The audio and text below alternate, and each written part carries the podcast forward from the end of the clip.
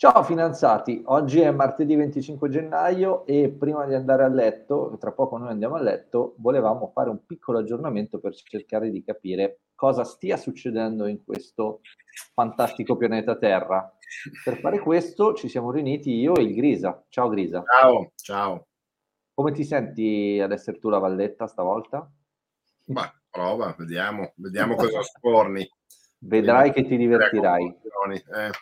Sì, perché questo qui è un tema che ha, ha, colpito molto me, soprattutto in realtà adesso va un po' meglio, però tra giovedì e venerdì c'è stato quello che potremmo definire un, un bel problema a livello di, di, mercati e per cercare di uh, andare a rivedere quello che è successo o quantomeno quello che sta succedendo, vorrei sottoporti, sottoporvi un po' di materiale.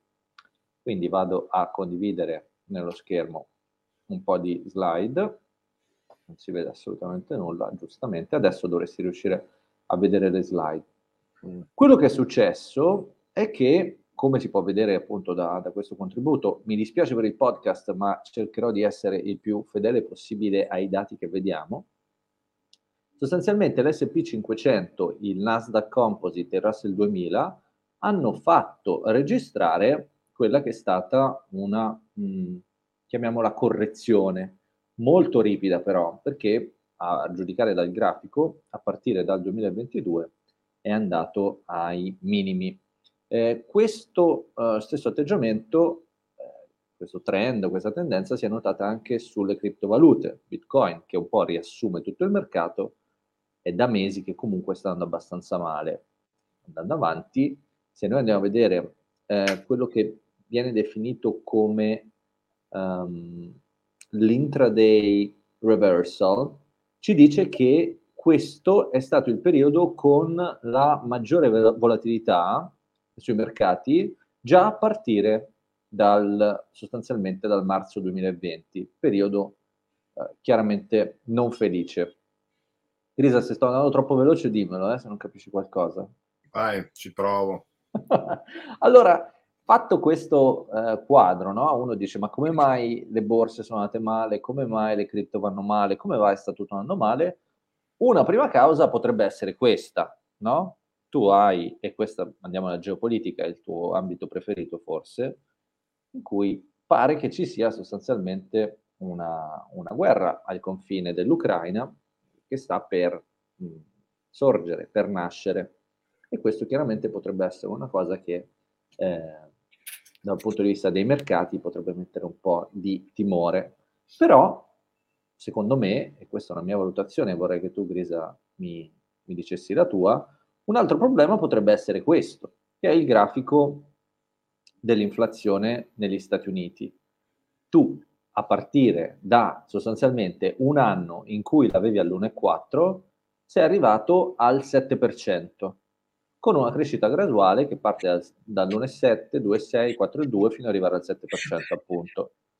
E quindi secondo me il mercato un po' sta facendo le valutazioni su quelle che potrebbero essere le prossime mosse della Federal Reserve, ovvero tu ti svegli una mattina, sei nel tuo ufficio, ti chiami Jerome Powell e a un certo punto devi sicuramente provare a risolvere questo problema e probabilmente non hai molte alternative se non quello di alzare i tassi. Non so se questo è condivisibile, Grisa. Sì, non è che si è svegliato stamattina, è un anno e mezzo che ne parlano di questa problematica dei, dei rendimenti, dei tassi, del tapering. Eh, però appunto forse siamo arrivati un po' al, al, al momento della verità. Io mi sono andato a prendere i dati sul rendimento del, dei titoli americani. Non so se, se, si riesce a vedere. Sostanzialmente tu, se vai a vedere i treasury a 10 anni, hai un coupon a 1,38, un prezzo a 96,31 e uno yield, quindi un tasso di interesse a 1,78. Mm. Quindi siamo sempre bassini. Soprattutto sì, sì, tieni conto che c'era arrivato anche a febbraio e marzo eh, questi livelli di rendimenti, quindi ripeto, non è la novità di ieri. Beh, però a proposito di questo, ho un altro grafico interessante che ti farò vedere tra poco, che parla del, sempre a proposito dei tassi della Federal Reserve, del fatto che hai i tre differenti tassi che sono sostanzialmente stabili. Quindi ci potrebbe essere un, un timore legato a quello che si farà tra poco, perché tra pochi giorni è atteso il meeting della Fed. Ora, no, ti... allora, che i tassi li rialzino, loro l'hanno già dichiarato più volte, non è, non è più un punto di domanda. Semmai il punto di domanda sarà se il mercato continua a scendere e comincia a ritornare il panico di un anno e mezzo fa, di, una, di, di marzo 2020, allora magari eh, rientrano dalla decisione, ma la decisione è presa. Quindi... Eh, ma bisogna vedere a quanto. Comunque ti saluta Maurizio Meloncelli che dice grande grisa. Grazie. Maurizio, scusa, però prima grande Ludo e poi grande grisa, vabbè. No, ma lui è amico mio e ama solo me.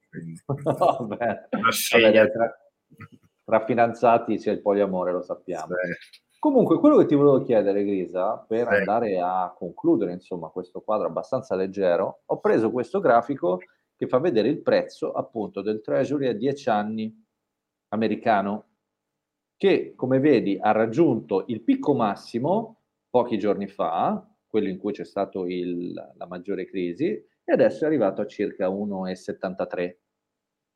No, quello è il rendimento, non è il prezzo. Uno Scusa, il rendimento, hai ragione, il rendimento. Ma ti volevo chiedere, il rendimento come varia? Perché al variare del prezzo, no? Quindi... Però scusa, scusa, il rendimento è nominale.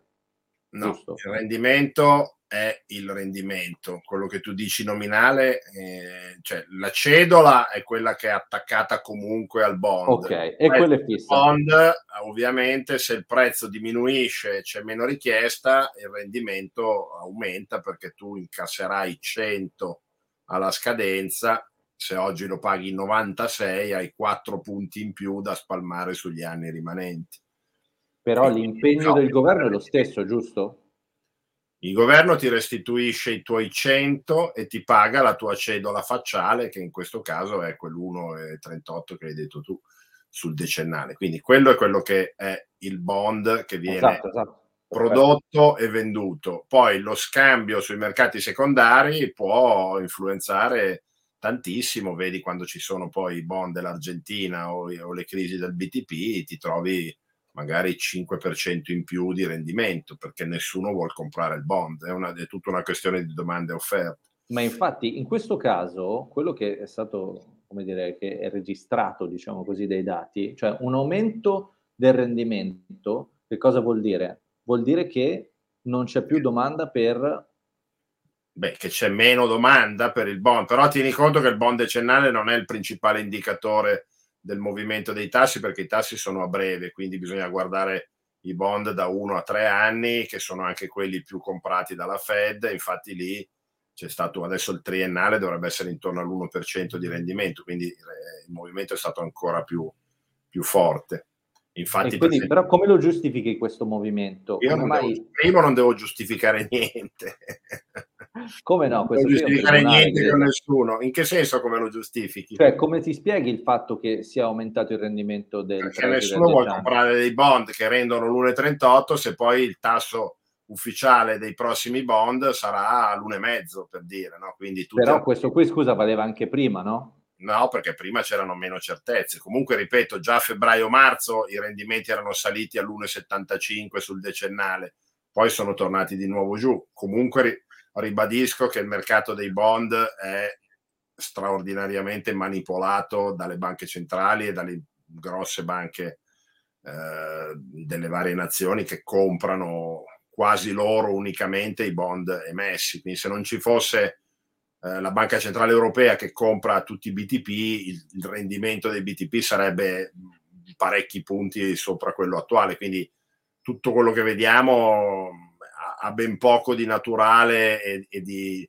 diciamo, di libertà dei mercati. Ecco. Poi comunque un po' di movimenti ci sono e li stiamo vedendo. L'attesa dell'inflazione fa presumere rialzo dei tassi, quindi il rialzo dei tassi abbatte i prezzi dei bond esistenti perché nessuno li vuole se poi pensa che degli altri bond renderanno di più o comunque che perderà molti più quattrini con un bond che rende l'1,38 quando avrai un'inflazione al 7%. Tutto e qua. quindi eh, io noto due cose, Grisa. La prima è che, come dire, non sembra affatto stupito da, da quello che è successo, invece io sono più colpito, forse sono più sensibile di te, forse provo più sentimenti di te. non c'è niente di che stupirsi, è il corso naturale degli eventi, è sempre successo. Intanto io sono 30 anni che sono sui mercati, quindi non sono novità. Poi ripeto, pochi mesi fa è successo esattamente la stessa cosa, il mercato ha stornato. Nel 2018 eh, la Fed aveva rialzato i tassi di un paio di punti, il mercato è crollato del 20% e sono corsi ai ripari e hanno riabbassato i, i, i tassi. Quindi è la norma. Il mercato ormai vuole se, sempre solo essere inondato di liquidità, ogni manovra che minaccia di ridurre la liquidità esistente, quindi tapering, rialzo dei tassi, eh, il mercato reagisce male e fa una specie di braccio di ferro con le banche centrali, soprattutto negli Stati Uniti, e finora poi la Fed è sempre tornata indietro. Però non c'era l'inflazione, adesso c'è la variabile di un'inflazione che in questo momento comincia a essere abbastanza consistente. Ecco. Ma Poi, quindi tu da, da Jerome Powell cosa faresti?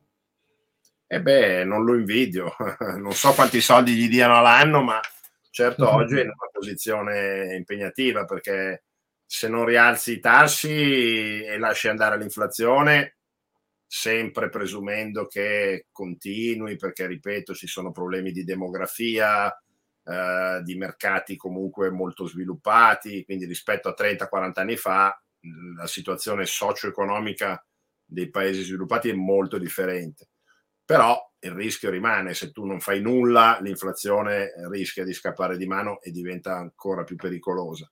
Dall'altra parte il mondo è indebitato come non mai, le economie sviluppate hanno almeno tutte il 300% di rapporto fra debito e GDP o PIL, eh, debito complessivo, no? quindi government, corporate e privati, e quindi qualsiasi rialzo del costo del debito rischia di mettere in seria difficoltà molti di questi debitori, in primis eh, i governi dei paesi più deboli come l'Italia, la Grecia, la Spagna, la Francia, in Europa per esempio. Ok, quindi, scusa Grisa. No, vai, scusa, finisci. No, no, quindi mh, mm, non c'è molto da fare. Ecco, alcuni analisti eh, hanno proprio avanzato la, la, l'idea che la Fed in un certo senso uh, sperasse e puntasse al fatto proprio di ottenere una discesa dei mercati di una certa consistenza, un 20-25%, in modo da poter a quel punto dire non possiamo rialzare i tassi, il mercato sta venendo giù e quindi eh, ripartire con le solite politiche eh, di, appunto, di acquisto di bond, di emissione di liquidità. Questa è una teoria che secondo me è interessante, ecco, può essere condivisibile. Dall'altra parte, quelli che dicono no, deve rialzare, rialza, rialza, rialza, io non sono così convinto eh, che rialzeranno. I, i 3-4 rendimenti, eh, rialzi che hanno diciamo in, in prospettiva, di, quindi di rialzare di un punto, non dovrebbero cambiare molto le cose, visto che abbiamo l'inflazione a 7, se anche arrivi all'1,5% sei sempre in perdita secca per cui io sono molto sicuro che non ci saranno rialzi nell'ordine di 300-400 basis point. Anche quell'1% lì però secondo me è a rischio. È un ecco. segnale. E scusa, ultima domanda, il mondo cripto che sia così giù, secondo te cosa vuol dire? È sempre legato alla liquidità, no? Quando il mercato comincia a vendere asset perché diminuisce la liquidità, perché comunque stiamo togliendo eh, qualche decina di miliardi di dollari ogni mese eh, dai mercati, no? perché le banche consegnavano bond e ricevevano liquidità dalla Fed, la liquidità veniva immessa sui mercati e andava negli asset rischiosi. Quindi se tu togli 30, 40, 50 miliardi al mese da questa massa di liquidità, per quanto il mercato sia corposo, comunque anche in anticipazione di ulteriori riduzioni i fondi e anche magari chi è retail a leva e comincia a, a far fuori o le posizioni dove guadagna o quelle più rischiose. E il mercato viene appunto diviso in risk on, risk off. Adesso siamo in fase risk-off, quindi tutto quello che è particolarmente rischioso è, è, di, di, solito è, è, il primo a venire eliminato dai portafogli e, e le, le cripto con la volatilità che hanno eh, sono sicuramente estremamente rischiose. Ecco, poi, eh, ripeto, ho sentito oggi un, un podcast dove analizzava i drawdown, cioè le discese dal massimo al minimo degli ultimi 7-8 anni del Bitcoin e eh, i primi erano drawdown del 92%, poi 84%, poi 70%, adesso per ora siamo a un drawdown del 50%.